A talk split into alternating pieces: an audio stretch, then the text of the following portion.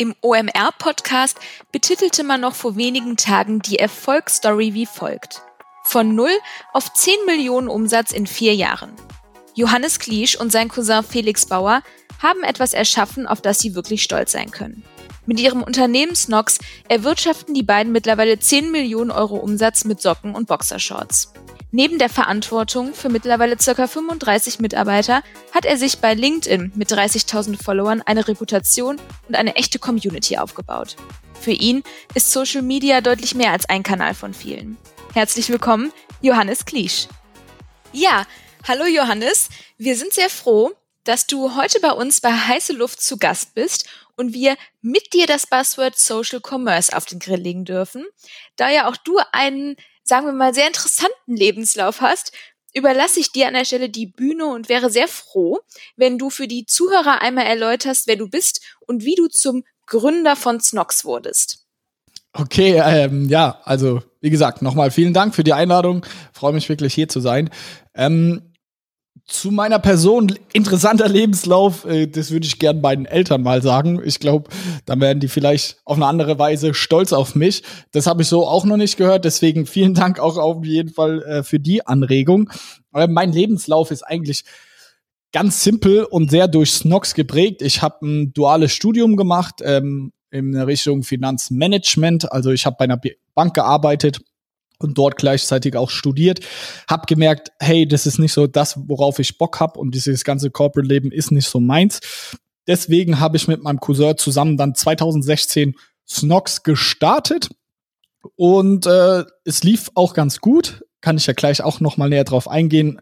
Aber um den Bogen zu spannen bezüglich meines Lebenslaufs, habe ich dann noch meinen Master ähm, angefangen äh, im in der Thematik Wirtschaftsinformatik, weil ich schon dann gemerkt habe durch die ersten Snox-Erfahrungen, okay, dieses ganze digitale Online Technik ähm, interessiert mich einfach unglaublich stark und macht mir unfassbar Bock.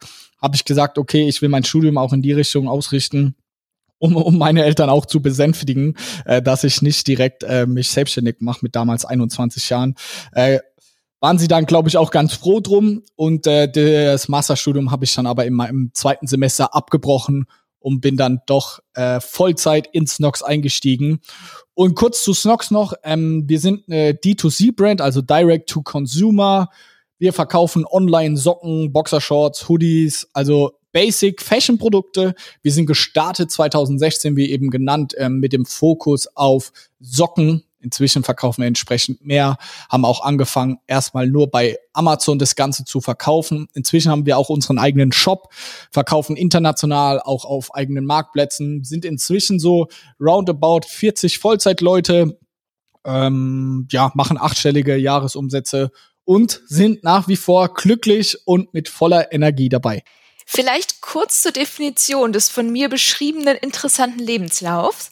Ich finde, ein interessanter Lebenslauf muss nicht immer heißen, dass man schon mit 26 sechs unterschiedliche Positionen abgearbeitet hat, sondern es kann auch durchaus bedeuten, dass man genau das nicht getan hat. Das nun noch kurz als Erläuterung dazu. Ja, absolut, da hast du recht.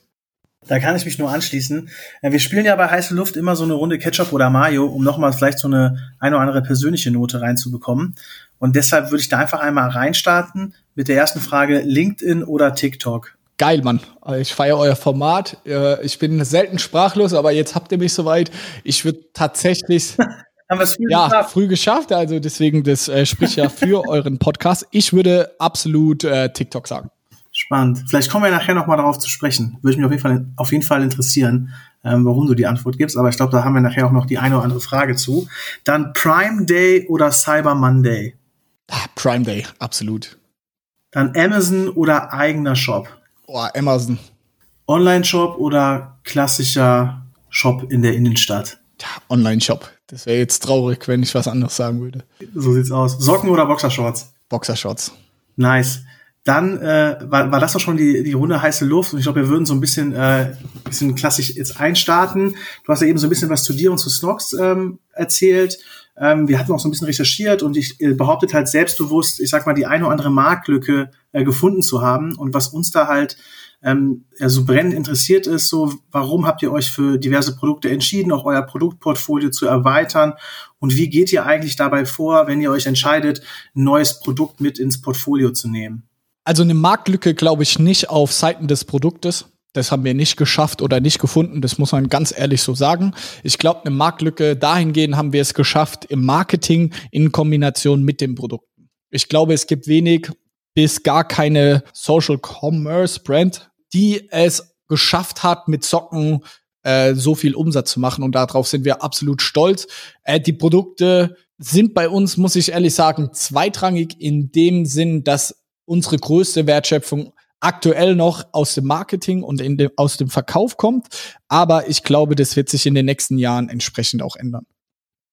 Ja, ich, ich glaube auch, dass ihr, ich, also ich habe ein paar im Vorfeld relativ viel auch damit beschäftigt, wo ich schon mal in anderen Podcasts äh, zu Gast war. Ich glaube, also berichtige mich, wenn du es anders siehst, aber auch euer ähm, Start, sich sehr stark Richtung Amazon FBA zu konzentrieren und da, ich sag mal auch, richtig Absatz und auch Reichweite zu generieren, war bestimmt auch eines der ja, essentiellen Schritte beziehungsweise auch so Erfolgsschritte, die ihr gegangen seid, oder? Ja, absolut. Also ähm, ja, Amazon unglaublich wichtig und äh, Marketing im Gesamten auch ein essentieller Faktor.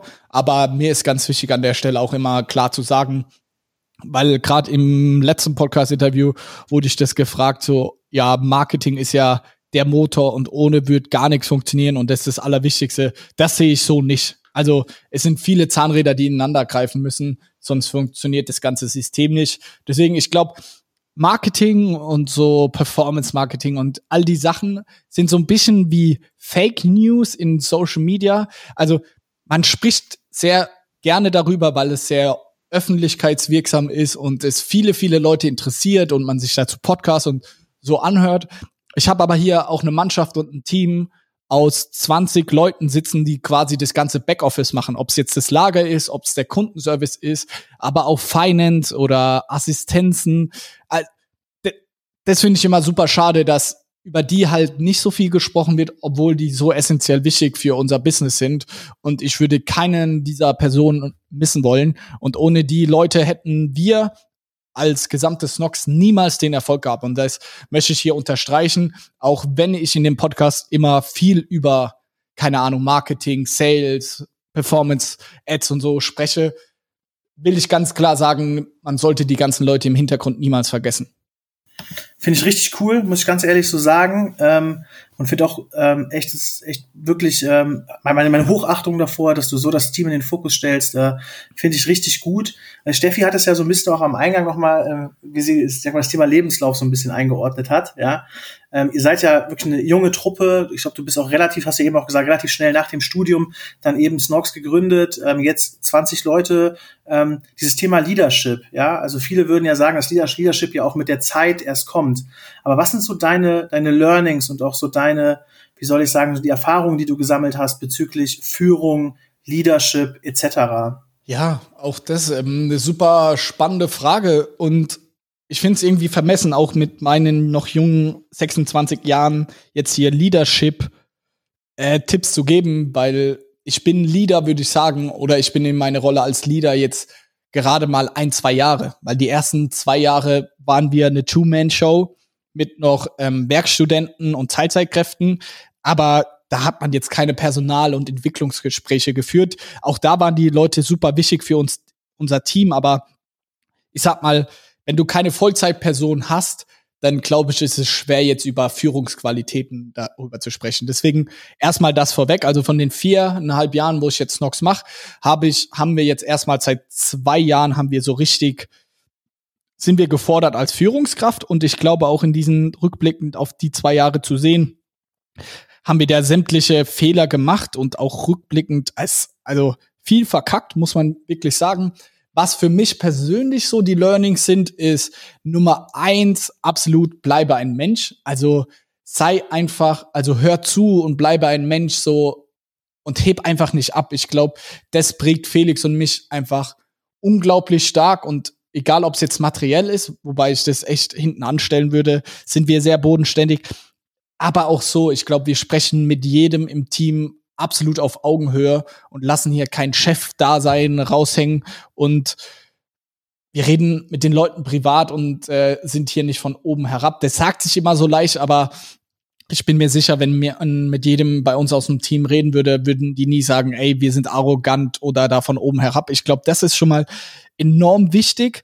Ähm, offene Feedback-Kultur merken wir jetzt gerade. Daran arbeiten wir enorm stark aktuell in den letzten zwei Monaten, weil ich glaube, am Anfang haben wir das gut gemacht, wo wir vielleicht so fünf bis zehn Leute waren.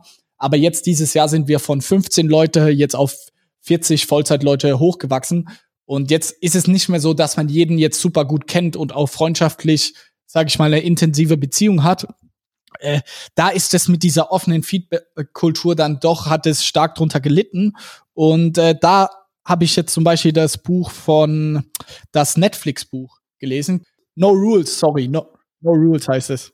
Hammer. Also, das solltet ihr unbedingt lesen. Da geht es zwar einfach drum, Netflix hat eine ganz spezielle und eigene Firmenkultur und äh, eins der obersten Credos geht es darum, äh, offenes Feedback zu geben, aber auch selber zu erhalten und zu fordern, vor allem auch als Führungskraft. Das haben wir jetzt sehr, sehr stark und intensiv bei uns implementiert.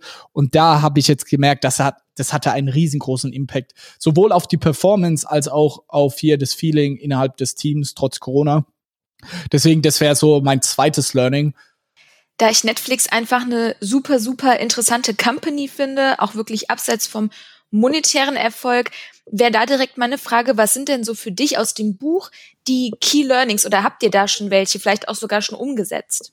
Fehler offen zu kommunizieren und die auf einen Pedalstone zu stellen, weil in einer Firma, die schnell wächst und auch ähm, dankbarerweise super viele geile Erfolge zu feiern hat, ist es natürlich so, dass Erfolge immer sehr laut äh, kommuniziert werden und man freut sich drüber, was ganz enorm wichtig ist, auch dessen Learning von Leadership, Erfolge zu feiern, auch wenn es viele sind, die nicht als selbstverständlich darnehmen. Das ist sehr, sehr wichtig.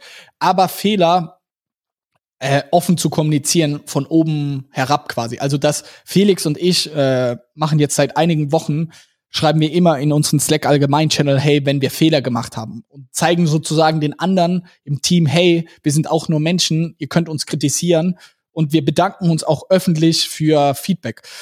Ich habe zum Beispiel ein Feedbackgespräch mit einem Mitarbeiter gehabt, ein Feedback gegeben, Johannes, du lobst immer deine Abteilung sehr stark und das war eine Person aus einer anderen Abteilung, aber ich bin aus einer anderen Abteilung, die ist dir vielleicht auch nicht direkt untergeordnet. Ähm, ich finde, dass du uns nicht so wertschätzt, vor allem in der Öffentlichkeit. Und äh, das war auf jeden Fall ein super gutes Feedback, weil ich das nie so wahrgenommen hatte. Und als die Person dann auf mich zukam und das Feedback gegeben hat, ist mir das klarer geworden. So, ja, wenn ich im Team, wir haben nämlich so einen Weekly Call, ein All Hands mit allen Mitarbeitern und da gehe ich natürlich oft, weil ich dann auch genau weiß, was in meinen Abteilungen quasi äh, abgeht, die ich verantworte, gehe ich dann immer sehr explizit drauf ein und sage, hey, äh, das hat das Sales-Team oder Social-Media-Team super gut gemacht, aber Finance oder Produktentwicklung sage ich halt entsprechend nie was dazu. Und dann habe ich in den Slack Allgemein-Channel geschrieben, so, hey, äh, Person XY, vielen Dank für dein offenes Feedback. Ich habe einen Fehler gemacht, dass ich Abteilung XY ähm, nie genug gelobt habe. Ich habe mir das Ganze mal angeschaut und ich finde, das sind drei geile Sachen, die ihr in den letzten drei Monaten umgesetzt habt. Und dafür will ich einfach Danke sagen. Und daraufhin war eine super spannende Reaktion zu sehen, dass mir noch zwei, drei andere Mitarbeiter haben dann eine private Nachricht geschrieben, haben gesagt, hey Johannes, äh, zum Beispiel diese Aktion fand ich nicht gut von dir und das musst du besser machen. Und dann, sie hatten auch damit absolut recht. Und das merke ich einfach, dass es ganz, ganz wichtig ist, auch als junger Gründer vor allem, man ist ja irgendwie so ein bisschen erfolgsverwöhnt und hier, ich bin bei vielen Podcasts einfach zu Gast und dann spreche ich immer darüber, was Felix und ich so toll gemacht haben. Und dafür bin ich ja auch sehr dankbar. Aber es ist ganz wichtig, auch selber zu merken, ey, du, Johannes, du bist nur Mensch, du bist nicht auf einem Pedalstone und du machst genauso Fehler wie alle anderen und das dem Team auch so zu vermitteln und zu sagen, hey, ihr seid mein Backbone und ihr müsst mir dabei helfen, eine bessere Version des Johannes im nächsten Jahr zu sein, weil ich aus dem Fehler lerne. Und wenn ihr mir nicht das Feedback gebe, sondern irgendwie immer nur das Feedback bekommen, ja, alles gut, ja, nee, kein Fehler, alles super, dann komme ich ja irgendwie auch nicht weiter, sondern bleib stehen und bin so auch irgendwie sehr unglücklich mit der Zeit. Ja, das kann ich zu 100 Prozent äh, nachvollziehen und unterschreiben. Ich glaube auch fest daran, dass eine Schweigespirale genauso in die andere Richtung irgendwie geschehen kann. Das heißt, wenn von oben eine Feedback-Kultur gelebt wird, kommt da in der Regel auch Feedback. Insofern, ja, kann ich sehr gut nachvollziehen. Du hast ja gerade eben gesagt, ähm, dass du auch mit deinem Cousin zusammenarbeitest. Ich stelle mir das unfassbar schwierig vor, mit der Familie zusammen in einem Unternehmen zu arbeiten, auch wenn ich sie alle sehr liebe, wäre das für mich wirklich keine Option. Ist das nicht manchmal auch schwierig, dann vielleicht auch mal ja das ein oder andere oder den ein oder anderen kritischen Punkt anzusprechen und zu wissen, da sitzt jetzt nicht eine in Anführungszeichen fremde Person dir gegenüber, sondern dein Cousin oder deine Cousine? Nein, glaube ich nicht. Also ich glaube es nicht nur, sondern ich weiß, dass es bei uns kein Problem ist. Lustigerweise hatte ich gerade gestern ein Feedback-Gespräch mit einem Kollegen von mir und der hatte mich gefragt, weil auch in, er ist eine Führungskraft und auch in seinem Team hat er, hat er sehr gute, zum Beispiel er arbeitet mit seiner Schwester zusammen.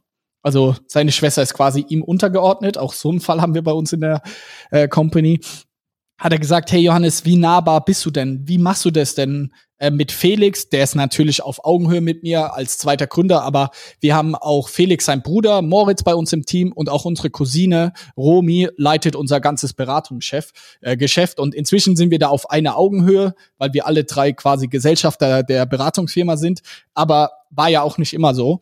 Und dann habe ich zu meinem Kollegen gesagt, hey, grüße, äh, hey Tim, so heißt der Kollege, Tim, bei mir ist es so, ich versuche immer darauf zu achten, wie ich mit der Person gegenüber kommuniziere.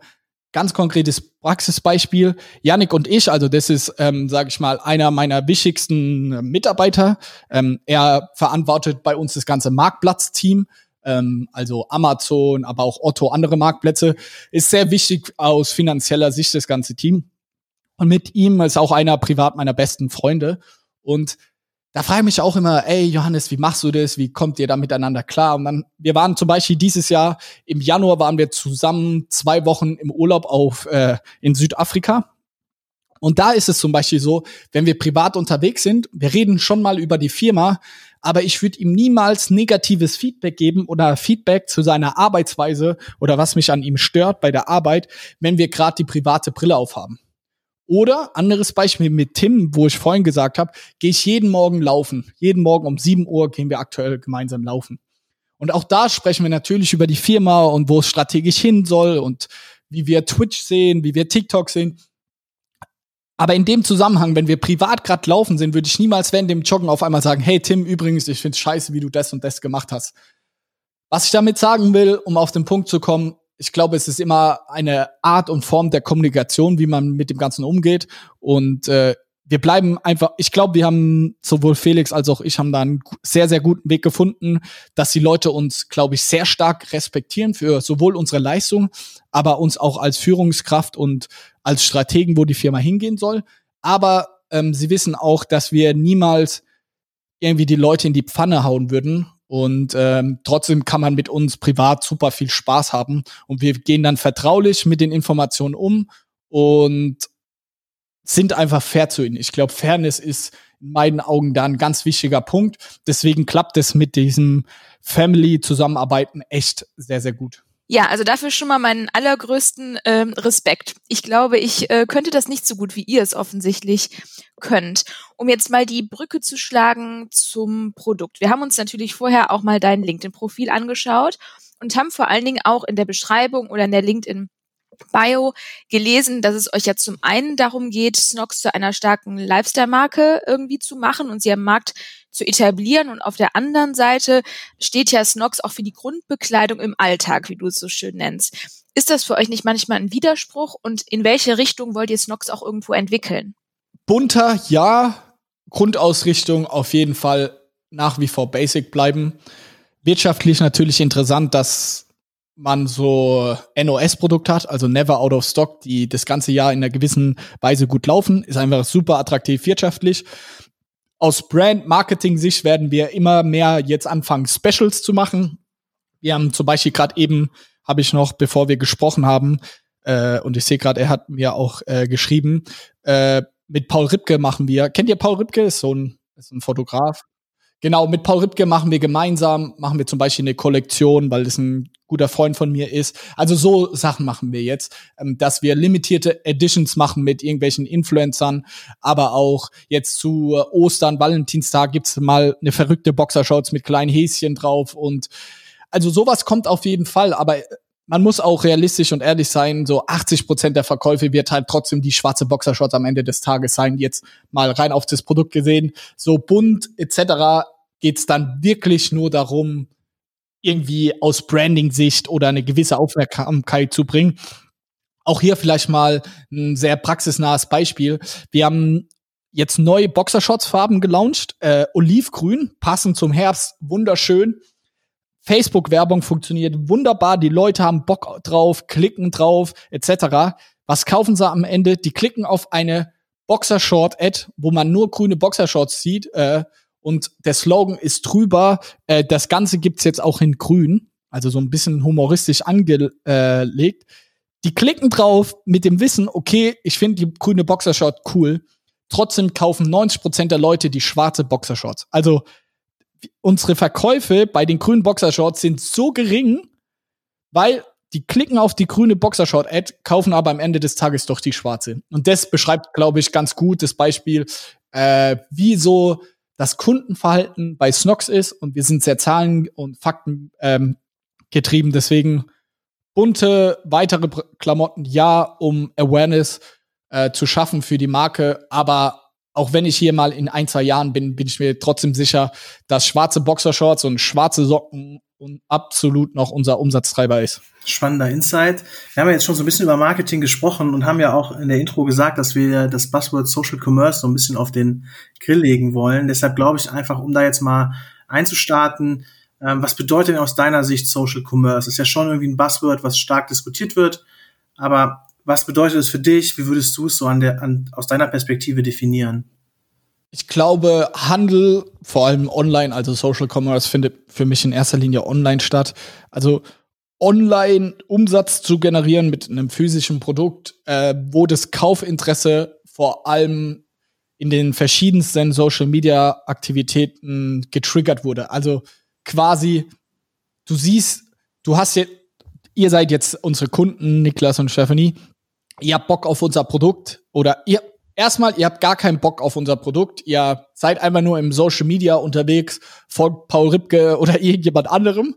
Und dann seht ihr irgendwann mal die erste Ad von uns. Und dann denkst du, ah, eigentlich hatte ich gar keine Lust auf Socken oder brauch keine. Aber du siehst immer wieder neue Anzeigen von uns, bist da mal auf dem Instagram-Profil, sodass du irgendwann mal die Absicht hast, okay, komm, ich probiere das jetzt mal aus. Und das ist für mich Social Commerce, in der reinen Grundform, dass man halt über, inspiriert durch Social Media, physische Produkte kauft. Finde ich gut. Gute Definition. Ich finde gut, dass du auch so eine Funnel-Perspektive einnimmst, ne? weil viele denken ja, du kannst am Anfang irgendwie direkt mit Performance-Ads rausgehen, aber es hängt ja auch schon so ein bisschen damit zusammen, eine Marke aufzubauen, ein bisschen, ähm, ich sag mal, Awareness für ein Produkt zu schaffen und dann hinten raus ähm, über Consideration halt auch zum Purchase zu kommen. Also von daher finde ich es spannend, dass du da so eine, ähm, auch so eine Funnel-Perspektive gerade beschreibst, finde ich gut. Ähm, die Frage, die ich noch so ein bisschen hätte, ist, wir, wir haben uns in den letzten, letzten, Wochen, ja, wir nehmen jetzt kurz nach dem Black Friday auf, oder nach den, inzwischen sind es ja, ist, inzwischen ist ja nicht mehr nur ein Tag, sondern es sind ja mehrere Tage inzwischen, ja. ähm, ich glaube, dass oh, ja. wahrscheinlich das Thema Black Friday für euch, ne, auch aus einer Social Commerce Brille und auch gerade aus einer E-Commerce Brille, wahrscheinlich eine super spannende Jahreszeit war. Ähm, möchtest du einmal für die Zuhörer dort draußen so ein bisschen so deine Learnings Richtung Black Friday vielleicht sharen? Ich glaube, das fände ich ganz spannend.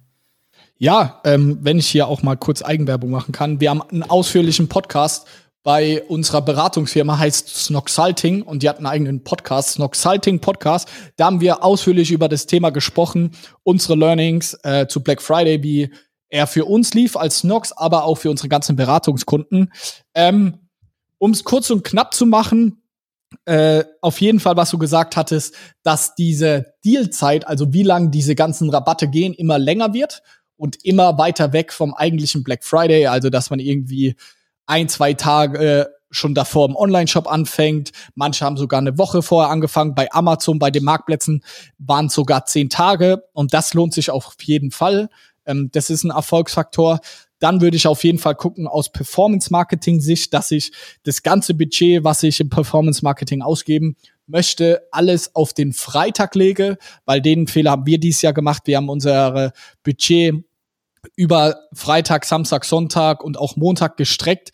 Aber wir hätten das ganze Geld auf jeden Fall auch am äh, Freitag direkt schon ausgeben sollen. Und im Online-Shop kann ich auf jeden Fall noch dazu sagen, ähm, überlegt euch, ob wir nicht einen sogenannten Pre-Sale machen wollt. Wir haben donnerstags, also freitags ist der Black Friday und donnerstags haben wir für unsere Premium-Kunden haben wir einen exklusiven Zugang gemacht, dass sie einen Tag vor allen anderen Black Friday shoppen konnten. Und für den, den normalen Kunden, jetzt mal in Anführungszeichen, war der Shop an diesem Tag offline, also war nicht ähm, zugänglich. Und äh, das war auch ein riesengroßer Erfolg. Das vielleicht in einer kurzen, knappen Form, so unsere Learning vom Black Friday dieses Jahr.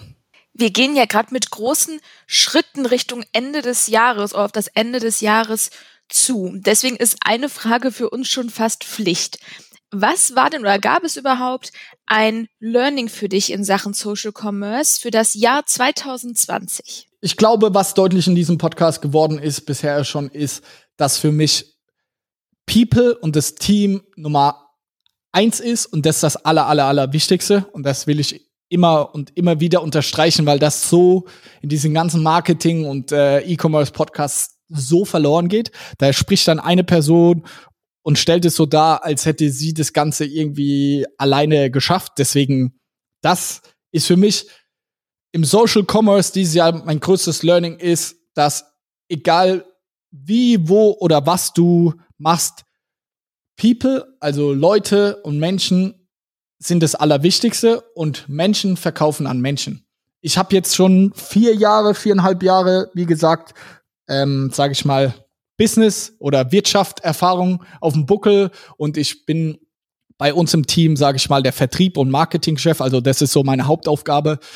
Sowohl B2C, also jetzt so für unsere Marke Snox, als auch Snox Salting, unsere Beratungsfirma, die ist inzwischen auch echt groß.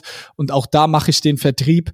Bei beiden merke ich, am Ende des Tages, egal ob es eine Dienstleistung ist oder auch ein physisches Produkt, am anderen Ende des Rechners, Laptops, wie auch immer, Handys, sitzt halt auch einfach eine Person. Und immer das funktioniert am besten, sowohl in Facebook-Ads oder TikTok-Ads, egal was, was halt Menschen bewegt, was die Leute interessiert und was das Nutzerverhalten äh, der Menschen aufgreift. Ein Beispiel. Die besten Facebook-Ads sind die, die die Leute hier im Office auch am lustigsten finden oder am meisten catchen. Es geht nicht drum, welche Farbe hat jetzt die Überschrift oder das hat auch Auswirkungen, aber ob eine Ad geil läuft oder nicht geil läuft, liegt immer dran, äh, ob es der Person gefällt. Und äh, man braucht nicht alles zu durchoptimieren, wenn man den Menschen dahinter ähm, einfach vergisst. Und genauso, was ich mit Nutzerverhalten meine, wenn die Leute aktuell einfach auf Amazon kaufen und Amazon hat so eine Marktmacht, dann musst du als Brand, musst du dich auch dem Ganzen anpassen und auch auf Amazon verkaufen. Du kannst den User und den Menschen nicht erziehen und umlernen. Das, das können bestimmt ein paar Marken wie Apple oder die ganz großen, aber ich würde es niemals einem Startup empfehlen, äh, zu versuchen, das Nutzerverhalten umzuändern. Deswegen um auch hier nochmal auf den Punkt zu kommen, mein Learning aus Social Commerce 2020 ist, du verkaufst an Menschen, daher denk immer als erstes an den Menschen und dann denk erst an deine ganzen Metriken, an denen du arbeitest. Nachdem wir jetzt einen Blick in die Vergangenheit geworfen haben, stellt sich mir die Frage, was glaubst du denn ist oder hat das größte Potenzial für 2021? 2021 und was ist vielleicht auch die größte Herausforderung im nächsten Jahr? Die richtigen Leute zu finden. Also einfach um unser einfach unser Team mit den richtigen Leuten zu erweitern, weil der Erfolg der Firma in den nächsten drei Jahren hängt nicht mehr von mir alleine ab. Ich bin wahrscheinlich schon ein wichtiger Faktor und das hoffe ich. Aber operativ bin ich nicht mehr in der Firma drin. Das führen andere aus. Und es ist egal, wie gut ich bin, wenn Nina, die unser TikTok Vollzeit macht, wenn die kein Gespür dafür hat, wie man die Videos macht oder nicht den richtigen Humor trifft, dann kann ich als Leader so gut sein, wie ich will. So, es hängt an Nina, ob wir auf TikTok erfolgreich sind oder nicht. Und sie macht das Hammer, deswegen das überhaupt nicht falsch verstehen. Aber das ist jetzt meine Aufgabe jetzt im Unternehmen und für die nächsten Jahre ist es, die richtigen Leute zu finden und die Leute, die bei uns im Team sind, die glücklich zu machen und dass die sich wohlfühlen, dass sie immer die richtigen Herausforderungen haben und dass sie in die richtige Richtung laufen und alle an einem Strang ziehen. Und an welche Einflugschneisen, nenne ich es jetzt mal, glaubst du da besonders bedeutet, an welche ähm, Plattformen einfach zum Recruitment von genau diesen Leuten glaubst du besonders?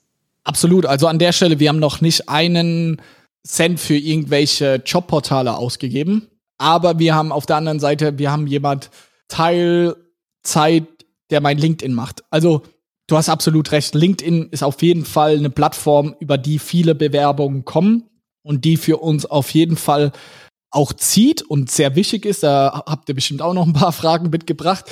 Aber ich glaube auch hier, wenn ich mir jetzt anschaue, von diesen 40 Leuten waren die, die besten Leute kommen über Mundpropaganda. Also es ist nicht so, dass du und über einen guten Ruf. Also ja, so über Freundesempfehlungen und hey, eine Freundin von mir arbeitet bei Snox und jetzt ist eine neue Stelle ausgeschrieben und ich liebäugel jetzt schon seit einem halben Jahr mich mal da zu bewerben. Jetzt ist die Stelle endlich raus, wo ich mich dafür bereit fühle oder dass ich die richtige Person dafür bin. Jetzt bewerbe ich mich halt mal dafür.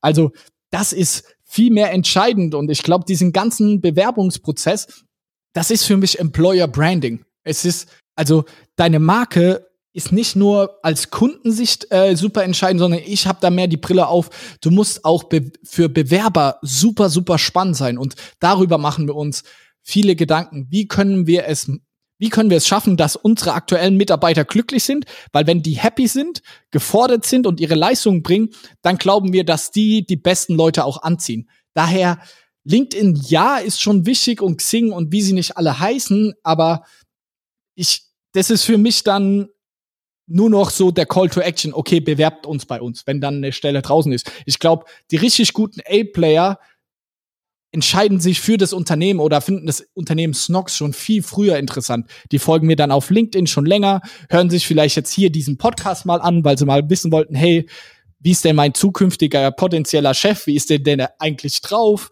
Ähm, und dann sehen sie diese eine Stelle und sagen, okay, jetzt bewerbe ich mich. Also es gibt nicht diesen einen Channel, sondern ich glaube, du musst im Gesamten einfach einen richtig guten Job machen. Ja, tatsächlich hätte ich jetzt super viele Fragen dazu, weil ich nenne das gerade eben TikTok angesprochen, Stichwort Employer Branding, da sieht man ja auch auf TikTok, äh, wenn man sich den Stil von eurem Kanal anguckt, ist der klassische Employer Branding Content auf dem Kanal, der online geht, Spaß bei der Arbeit zu zeigen, etc. pp. Wenn ich mir deine LinkedIn-Aktivitäten angucke, ähm, auch dieses Beispiel mit den 13 Uhr, erst ab 13 Uhr Meetings und so, ich glaube schon, und das kaufe ich dir hier auch zu 100 Prozent ab, dass ihr da total dabei seid, auch genau diesen Spirit ähm, in der Company zu haben und den nach draußen zu tragen. Ähm, was würdest du denn sagen, wenn wir jetzt nochmal auf LinkedIn gehen? ähm, so deine Aktivitäten, die du dort machst und die Erkenntnisse, die du teilst oder auch dieses mit dem 13, 13 Uhr äh, Meeting-Thema. Ähm, würdest du sagen, dass LinkedIn für dich eher so ein Personal Branding-Thema ist oder tatsächlich auch, ich sage jetzt mal, Employer Branding, Stichwort später vielleicht sogar so ein bisschen so ein ähm, Sales-Thema ist? Also wie würdest du so diesen LinkedIn-Kanal und deine Aktivitäten dort einordnen? Wenn ich mich für eine Sache entscheiden müsste, wofür die Funktion LinkedIn ist, dann wäre es auf jeden Fall Employer Branding, um die besten Talente anzuführen. Ich sag zu allen immer, ich will der Jürgen Klopp des E-Commerce sein. Ich will, dass die besten Spieler der Welt für uns spielen wollen, weil sie merken, okay, was sie da machen, die haben es richtig drauf und ich bin super ambitioniert, zum Beispiel der in Facebook-Ads richtig Gas zu geben und ich weiß, wenn ich zu Snox äh, komme, dann arbeite ich mit Johannes oder Felix, wie auch immer zusammen und die haben so viel darüber gepostet, ich will zu denen und ich will von denen lernen, weil die so, so gut da drin sind. Also das ist die Intention, warum ich das Ganze mit LinkedIn mache. Ähm, natürlich hat es bestimmt die äh, schönen Nebeneffekte, dass die Personal Brand irgendwie Johannes Kliesch groß wird, aber ich habe kein Ego-Problem. So, wenn die Firma Snox nicht wäre und wir irgendwie eine KI-basierte B2B-Plattform hätten, dann würde ich auch kein LinkedIn machen. Wisst ihr, was ich meine? Also ich, brauche das nicht für mich als Person. Es ist was Strategisches und ich weiß, dass es für die Company das Richtige ist. Und ich hätte auch 0,0 Probleme damit, wenn zum Beispiel Felix, mein Mitgründer, das Gesicht von Snox äh, wäre. So, das wäre für mich auch vollkommen fein. Und wir haben uns halt relativ am Anfang dazu entschlossen oder es kam relativ natürlich zu uns, weil Felix eher also Felix hat keinen Bock auf Social Media, er verbringt da keine Zeit drauf und ist nicht affin dafür. Dadurch gezwungenermaßen bin ich da, sag ich mal, nach außen hin, ich sag immer so, unser Außenminister äh, und der Moderator nach außen, der jetzt über Snox redet und der irgendwie auf den Bühnen steht, dieser, dieser kleinen E-Commerce-Welt.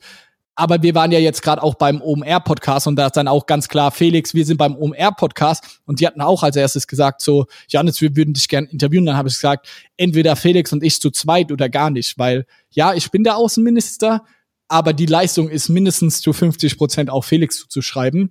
Und äh, ja, deswegen, Johannes Kliesch ist vielleicht der Name nach außen, den man mit Snox am ehesten verbindet oder oftmals verbindet. Aber ganz, ganz wichtig, es ist vor allem auch die Leistung von Felix in den ersten zwei Jahren, aber jetzt in den letzten zwei Jahren auch von so, so vielen anderen hier im Team. Da könnte ich gar nicht genug Leute aufzählen. Finde ich gut. Spannend. Also super spannend und du stellst das Team in den Fokus, äh, finde ich, finde ich echt gut. Ähm, wenn wir jetzt nochmal so über ähm, Social Commerce nachdenken, beziehungsweise ähm, wir haben ein paar Mal über Marketing und über diverse Kanäle gesprochen. Wie sieht denn Stand heute so euer Marketing-Mix aus? Also welche Kanäle besetzt ihr? Erstmal vorweg, äh, man muss unsere aus Sales-Sicht ähm, das Ganze zweigeteilt sehen. Eine Hälfte ist das ganze Marktplatzgeschäft mit Amazon vor allem und Amazon international, aber auch jetzt äh, gerade ähm, sehr stark im Kommen Otto, About You und Zalando. Dort nutzen wir einfach die, ähm, die Marketingmöglichkeiten auf den einzelnen Plattformen und das funktioniert auch wahnsinnig gut und das kann ich auch jedem nur empfehlen. Wenn wir uns jetzt auf unseren Online-Shop äh, betrachten, dann kommen so 50 bis 60 Prozent unseres Umsatzes über Facebook und Instagram-Ads. Google ist ein bisschen dabei. Äh, Google SEO sind wir sehr stark, das macht noch 10% aus. E-Mail-Marketing machen wir auch sehr viel, 20 bis 30 Prozent. Und gerade jetzt aus Branding-Sicht, also jetzt gar nicht so aus Sales-Perspektive, machen wir aktuell ganz viel in Richtung TikTok hatten wir ja schon gesagt, aber auch Instagram Reels machen viel, machen wir viel. Äh, Podcasts machen wir tatsächlich für unsere Beratungsfirma ähm, jetzt auch vermehrt und äh, verstärkt. Da kommt was. Und äh, bald werden wir auch anfangen zu streamen auf YouTube etc., um hier auch noch mal mehr Einblicke zu geben. Also das ist so aktuell in dieser Herausforderung, in der wir uns befinden. Wie schaffen wir es, Branding für Snox zu machen? Und dahingehend ist ja auch das Schöne und unser Ziel, dass wir die Touchpoints mit der Marke Snox einfach erhöhen ich habe es jetzt schon oft gesagt, wir haben unsere Beratungsfirma, wo wir einen Podcast haben, wo wir auch viele Zuhörer haben.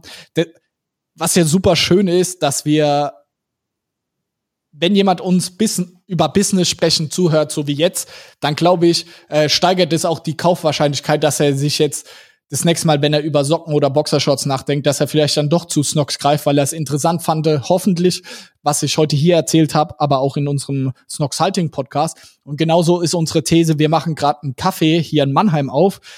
Ähm, das heißt auch Snox Coffee, dass wenn jemand jeden Tag sich sein Kaffee bei uns im äh, Laden holt, dass er dann auch die Socken und Boxershorts in Zukunft bei uns holt. Also der Marketing-Mix ist glaube ich, somit nicht ganz klar so zu trennen. Aber am meisten Geld geben wir auf jeden Fall bei Facebook Ads aus und bei Amazon Ads. Nochmal auf, auf TikTok zu sprechen. Du hast ja am Anfang auch gesagt, ne, LinkedIn versus TikTok, da hast du ja auch TikTok gewählt bei der Runde Ketchup oder Mayo. Äh, du hast jetzt äh, eben schon ein bisschen was gesagt, dass es gerade für, für Branding und für Markenaufbau und auch Reichweite wahrscheinlich ein TikTok da ein zentraler Kanal ist. Ähm, habt ihr schon Erfahrungen bezüglich Performance Ads auf TikTok? Ähm, ja, absolut. Ähm, ist auch vielleicht spannend zu hören, was wie aktuell der Case, der super gut funktioniert, das hatte ich auch im OMR-Podcast genannt, ist, dass wir Creator, also die Influencer, ähm, von auf der TikTok-Plattform anschreiben und quasi, dass die für uns Videos produzieren in diesem TikTok-Stil und wir das aber dann über Facebook oder Instagram-Ads quasi ähm, distribuieren und dort dann die Sales äh, drüber kommen. Wir haben auch erste Versuche gemacht, quasi innerhalb von TikTok ähm, direkt auf Conversion äh, Sachen zu verkaufen. Problem ist aber, dass hier das Tracking einfach und die richtige Attribution noch nicht ganz so gut läuft und auch dieses Marken, diese Bereitschaft der Kunden, wenn ich jetzt in TikTok drin bin, zu kaufen, ist noch sehr gering. Ich hatte es gerade heute Morgen wieder beim Joggen mit Tim darüber, also unserem Branding-Chef, wir glauben sehr stark daran, ähm, sieht man ja aktuell, es gibt viele verschiedene Social-Media-Plattformen, ähm, die irgendwie groß geworden sind. Also im Moment gibt's irgendwie Facebook, Instagram, klar, YouTube gibt's noch, TikTok, Twitch ist im Kommen, Snapchat ist aber auch noch irgendwie da. Äh, wir glauben sehr stark an die These, du machst eine App, eine App auf deinem Handy auf und hast unterbewusst so eine gewisse Erwartungshaltung. Was erwarte ich jetzt in einem TikTok? Also wenn ich TikTok öffne, dann will ich jetzt entertained werden. Wenn ich ein Instagram öffne, will ich irgendwie inspiriert werden äh, und sehr stark, sage ich mal, Fashion, Inspirational-lastig. Äh, wenn ich Twitch, dann aktuell noch sehr Gaming-lastig. Und diese Erwartungshaltung ist aktuell noch überhaupt nicht bei TikTok so weit, dass ich sage, hey, zwischen lustigen Videos bin ich Sachen auch bereit zu kaufen, weil ich noch nicht darauf so getrimmt bin. Und das hat einfach Facebook und Instagram super stark hinbekommen, dass es normal ist, wenn ich meine Facebook und Instagram äh, App aufmache, dass ich immer mal wieder zwischendurch irgendwie was shoppe, weil ich das inspirierend finde. Und da braucht einfach TikTok noch ein bisschen. Aber genauso haben die Leute auch vor drei, vier Jahren äh, das Ganze über Instagram gesagt und äh, jetzt werden da drüber Milliarden umgesetzt. Deswegen, es dauert bestimmt noch ein, ein, bisschen. Dafür ist es aktuell auch günstig und ich bin mir sicher, dass mein Team äh, einen Weg finden wird, wie TikTok auch Spaß macht aus Performance-Ads-Sicht. Ja, spannend. Also ich glaube, TikTok hat das ja auch, das merkt man ja, sie haben ja jetzt auch vor kurzem die Partnerschaft mit Shopify ja. announced und so. Ich glaube, die haben das Thema total auf dem Schirm. Ja, ich glaube, dass das Thema Ads für die natürlich gerade irgendwie so ein primäres Monetarisierungsthema ist so und dass sie doch stark daran arbeiten. Aber ich glaube auch, dass TikTok da einfach noch ähm, ja, einfach mehr, einfach mehr machen muss oder mehr Meta machen muss und man merkt ja auch, dass die Nutzer auch noch nicht so weit sind. Ne? Also derzeit wird ja auch werblicher Content oft abgestraft ähm, auf TikTok etc. Also da bin ich echt gespannt, wo die Reise dorthin geht. Ähm, Gerade äh, jetzt mit der Shopify-Integration etc. pp. Ähm, weiß nicht, wenn wir jetzt in einem Jahr nochmal sprechen und nächstes Jahr so ein Recap machen, vielleicht äh, gibt dann auch gute Performance-Cases äh, auf TikTok.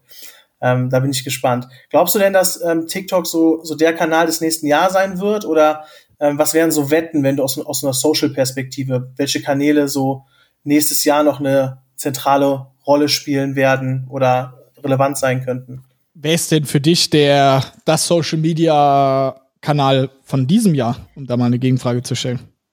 Ja, 100% TikTok. Ich bin ja äh, TikTok-Verfechter und wahrscheinlich auch einer äh, der TikTok-Nutzer der ersten Stunde, was so was Marketeers angeht.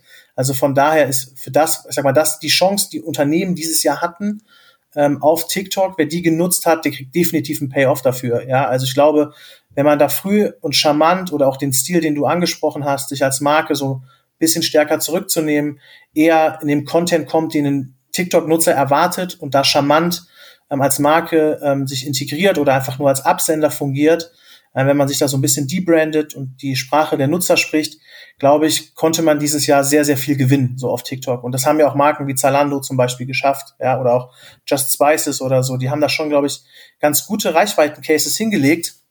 Und deshalb wäre es für mich definitiv TikTok, ja, 100 Prozent. Ähm, und ich würde sagen, dass 2021 TikTok genau da anknüpfen wird und dann eben auch das Thema ne, Commerce, Social Commerce etc. pp. da einfach den nächsten Schritt gehen wird. Das wäre so ein bisschen meine These. Und ich glaube, dass diese ganzen klassischen TikTok-Konkurrenten wie Triller oder jetzt auch ne, Reels auf Instagram, das würde ich ein bisschen ausklammern, aber sowas wie Triller oder Likey, glaube ich, jetzt, wo diese Situation mit den USA sich auch so ein bisschen entspannt hat, ähm, glaube ich, dass die da so die Chance nicht nutzen können und TikTok sich da weiter durchsetzen wird. Das wäre so meine These. Ähm, die Frage, siehst du das genauso oder hast du eine andere, beziehungsweise was wäre so, so deine Einschätzung? Spannend. Also Triller und die ganzen Alternativen, also No hate an der Stelle, das ist bestimmt auch eine kranke Leistung, was die da hinlegen, aber da, daran glaube ich einfach überhaupt nicht. Auch wenn die da mit der Charlie irgendwelche Exklusivdeals für mehrere Millionen machen, eh, glaube ich nicht. Also irgendwo ist, glaube ich, dann der Zug auch abgefahren für die. Vor vier Wochen hätte ich blind gesagt, äh, TikTok. Meine These, was jetzt aber aktuell für mich noch spannender, fast aktuell fürs Unternehmen Snox ist, ist wirklich Instagram Reels. Weil, warum? erstmal vorneweg, ich glaube, der Social Media Trend 2021 ist auf jeden Fall das Format, kurze, schnelllebige Video, die unglaublich viel Attention auf sich äh, ziehen und sehr Entertainment sind. Das außer Frage. Also es ist entweder Instagram Reels, der diesen, das Rennen gewinnt, äh, um diese Aufmerksamkeit in diesem Entertainment-Bereich, oder TikTok. Ich glaube, da gibt es keinen dritten Anbieter. Was wir was wir aktuell einfach jetzt mal ganz, ich ziehe jetzt mal vollkommen die Snox-Brille an und ganz praxisnah. Äh, wir sind auf TikTok, ähm, wir haben da vor sechs Wochen ungefähr angefangen und wir haben Stand jetzt ungefähr, lass mich schauen, 23.000 Follower. Ich habe eben, hab eben noch mal reingeguckt, 24.000 irgendwas war das. Okay, also sogar doch ein Tick mehr. Ich glaube, wir sind da gut gewachsen in sechs Wochen und haben, glaube ich, die Plattform auch jetzt in der Zeit gut verstanden, weil wir das richtige Team drauf angesetzt haben. Was wir aber merken, seit zwei Wochen, und wir laden die Videos auch immer ähm, nicht gleichzeitig, aber sage ich mal, sowohl bei TikTok hoch als auch bei Instagram Reels. Und diese Entwicklung von Instagram Reels in den letzten zwei Wochen ist wahnsinnig. Also natürlich, weil die die Aufmerksamkeit und die Power innerhalb der Instagram-Plattform haben, äh, kriegst du hier unfassbar viele Views. Und tatsächlich ähm, hat jetzt, und wir machen Reels jetzt seit vier Wochen und seit zwei Wochen übertrumpft Reels jetzt rein von der Attention, von der Aufmerksamkeit, von den Beitragsinteraktionen TikTok um Längen. Also wir haben viel mehr Reichweite auf Instagram Reels als jetzt auf TikTok. Also das ist schon Wahnsinn. Das muss ich schon sagen. Deswegen ist so intern der Fokus auch, also wir, was wir gemerkt haben, um da noch mal näher drauf einzugehen, die Zielgruppe von TikTok ist noch mal jünger. Also bei denen ziehen quasi Content Sachen, die, sage ich mal, für pauschal gesagt für so Schüler und sehr junge Studenten ziehen. Also sage ich mal sehr junges Publikum. So Content spricht äh, funktioniert bei TikTok sehr gut. Was wir auf Instagram sehen, ist, dass ähm, dort Videos vor allem auch für 25 bis 34-Jährige ähm, gut funktioniert. Also, was ich damit sagen will, ist, dass halt Videos, die auch erwachsenere Leute eher anspricht, funktioniert Instagram Reels sehr gut. Und das ist natürlich natürlicher für uns, als jetzt so Content für 12- bis 16-Jährige zu machen. Daher glaube ich, aktuell, dass Instagram da gerade eine geile Position gefunden hat und genau wie damals mit Instagram Stories glaube ich, dass sie gerade in einer richtig geilen sich selbst in einer richtig geilen Position gebracht haben, um TikTok vielleicht das Ganze doch noch strittig zu machen, weil sie es wieder mal geschafft haben, Reels gut zu positionieren, geile Reichweiten ähm, draufzuschieben und vor allem, weil sie auch die Mut und die Eier hatten, es so präsent in die Plattform zu integrieren, dass du gar nicht drumrum kommst.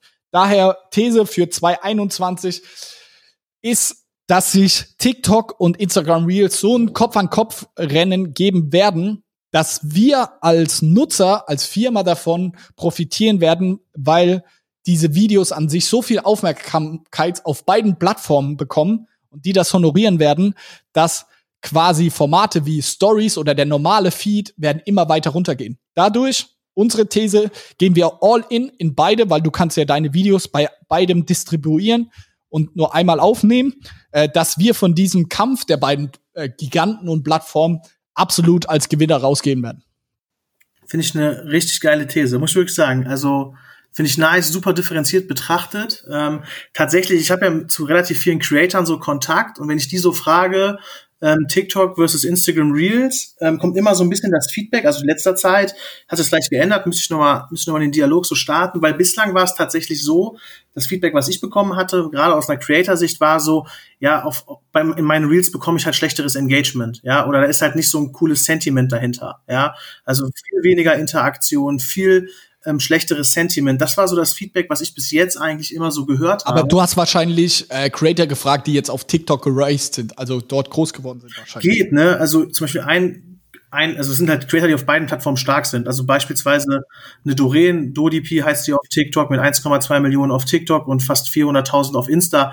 Da kann man schon sagen, dass die auch ein starker äh, Instagram-Creator ist. So, ne? Und Aber ist sie durch TikTok groß geworden oder war die vor Genau, sie ist über TikTok groß geworden. Ja, ja. und ich glaube, daher, also no hate gegen sie, ich kenne sie nicht und äh, kann ich auch absolut nachvollziehen. Und ich glaube, da sind wir doch alle schon auch ein bisschen emotional geprägt. Wenn ich jetzt über meine ich sag mal, Creator-Karriere auf TikTok angefangen habe und ich hier meine Community aufgebaut habe, ist es ja was komplett Natürliches, dass ich eher zu der ähm, Plattform ähm, gezogen bin, hier ein besseres Engagement habe, weil hier ist der Ursprung meiner Community, weil die 400.000 auf Instagram, ohne sie zu kennen, und das meine ich wirklich nicht böse, kommen ja wahrscheinlich schon auch stark, also sie haben sie wahrscheinlich zum ersten Mal oftmals ähm, auch auf TikTok gesehen.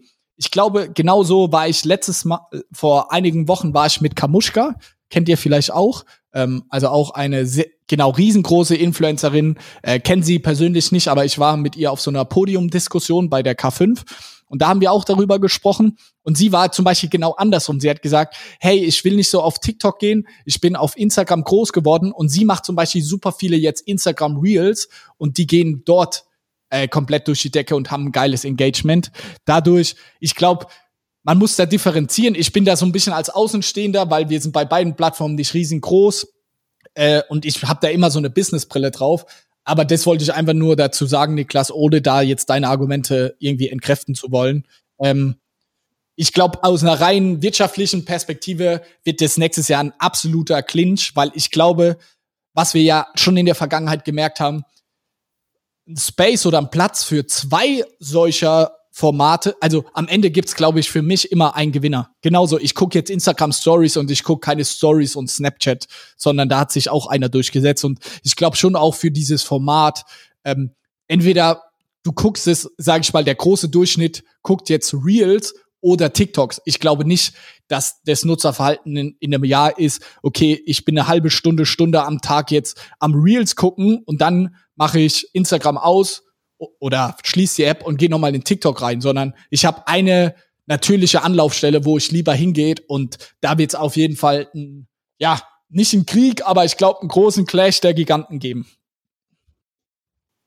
Auf jeden Fall.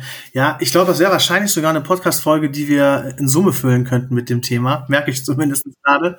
Äh, deshalb ist das äh, ja super spannend. Ne? Also ich glaube, dass, äh, und da würde ich komplett so auch unterstreichen, was du gesagt hast, dass natürlich spannend ist be zu beobachten sein, wie die beiden Giganten im Moment, ja, ich sag mal, sich gegeneinander äh, aufbäumen und gucken, das Rennen halt zu machen. Und ich glaube, das äh, wird eine sehr, sehr spannende, ähm, ja, eine sehr, sehr spannende Reise werden und lass uns überraschen. Vielleicht sprechen wir in einem Jahr nochmal wieder, dann sind wir wahrscheinlich schlauer, weil eine Glaskugel nee. haben wir, glaube ich, beide nicht. Also von daher ist das, glaube ich, eine richtige, äh, ja, äh, spannende, ja, spannende Reise, die wir da beobachten dürfen. Dann kommen wir jetzt auch schon zur Schlussfrage. Du wirst es vielleicht schon kennen, wenn du schon mal die ein oder andere Folge von uns gehört hast. Und zwar schließen wir ja immer die Episode ab mit der Frage nach der Extrawurst. Das heißt, wer in Persona oder welches Unternehmen, welcher Case hat für dich denn die Extrawurst verdient? Dann, ich würde gerne zwei nennen. Eine, also ich würde meine Extrawurst gerne in zwei Teile teilen die erste Hälfte geht nach Deutschland zu unseren lieben Freunden von Piolet, ähm, Schmuckmarke, auch ähnliche, ja, ähnliches Geschäftsmodell, aber eine gute Nummer größer als wir und die, äh, die haben Social Commerce durch und durch verstanden. Sie sind eine große Inspiration und Vorbilder für uns. Deswegen auf jeden Fall Piolet kriegt eine Hälfte und die zweite Hälfte würde ich gerne über den großen Teich nach Amerika senden zu der äh, Marke Kiff. Ich weiß nicht, ob ihr die kennt, also K-I-T-H geschrieben. Ähm, schon jeher eine sehr große Inspiration für mich selbst. Ich bin selber, ich habe schon viel, viel Geld bei denen ausgegeben als Streetwear-Fan. Die machen, sage ich mal, ähm, so Klamotten, die sind eine Eigenmarke und machen Klamotten und immer Kooperation mit ganz, ganz großen Firmen zusammen mit Ralph Lauren, Tommy Hilfiger, aber jetzt auch gerade mit BMW haben sie ein eigenes Auto rausgebracht. Also so ein bisschen wie Supreme, nur vielleicht noch mal ein bisschen auf eine andere Weise, sage ich mal. Und vielleicht noch ein bisschen mehr Understatement. Und die sind für mich eine absolute große Inspiration. Und ich finde es erstaunlich bei ihnen, wie sie es geschafft haben, als Streetwear-Brand jetzt zu einem Medienunternehmen zu werden, weil man munkelt, dass die inzwischen von dem Ralph Lauren oder Tommy Hilfiger sogar Geld dafür bekommen, dass Tommy Hilfiger quasi eine Kooperation mit dem machen darf, äh, weil quasi das für die jungen Leute dann Tommy Hilfiger auch wieder cooler macht. Also quasi das ist deren Geschäftsmodell inzwischen und es ist egal, wie viel Teile die quasi verkaufen, sondern der ihr Asset ist wirklich ihre Marke und das ist für mich selbst ein riesengroßes Vorbild. Und wenn ich in fünf Jahren noch mal mit euch sprechen sollte, dann möchte ich, dass wir das deutsche Kiff sind. Das waren doch mal schöne Schlussworte. Vielen Dank für die Inspiration. Ich habe es parallel schon direkt geöffnet und weiß schon, wo ich jetzt die nächsten Stunden mit verbringen werde. Und vor allen Dingen vielen Dank auch für deine Zeit, Johannes. Ich danke euch. Vielen Dank fürs lange Zuhören. Ich habe dann doch äh, viel geredet, aber ja, danke. Ich finde toll, was ihr macht und ich finde es auch toll, Stephanie, dass du da den Mut hattest, jetzt irgendwie eine gewisse Auszeit dir zu gönnen und dich irgendwie äh, ja da neu zu sortieren. Also, ey, zieh ich meinen Hut vor. Wir haben gerade den Fall auch bei uns im Team und äh, die Person hat lange überlegt, ob sie auf uns zukommen kann und so. Und dann habe ich die Person zur Seite genommen und habe gesagt, hey, das Allerwichtigste am Ende des Tages für uns alle ist doch, dass man glücklich ist. Und diese ganze Job und Geld verdienen und so, ey, das ist alles so scheißegal und das ist auch so eine Sache, die ich in den vier Jahren gelernt habe. Das ist so irrelevant. Hauptsache, du machst jeden Tag das, worauf du Bock hast. Und wenn du das, wenn du dafür mal drei oder sechs Monate pausieren musst, dann ist das so. Und das ist kein Zeichen der Schwäche, sondern ein Zeichen der Stärke, ähm, Schritt zurückzugehen und von außen vielleicht drauf zu betrachten, hey, was macht mir denn überhaupt Spaß und was macht mir eben keinen Spaß? Und das ist so eine große Herausforderung. Ja, vielen lieben Dank, Johannes. Auch nochmal natürlich für deine Schlussworte. Ich fand, es war wirklich, wirklich eine tolle Episode und du hast sehr viele coole Insights gegeben. Also vielen, vielen Dank dafür. Ich danke euch. Macht's gut. Danke dir.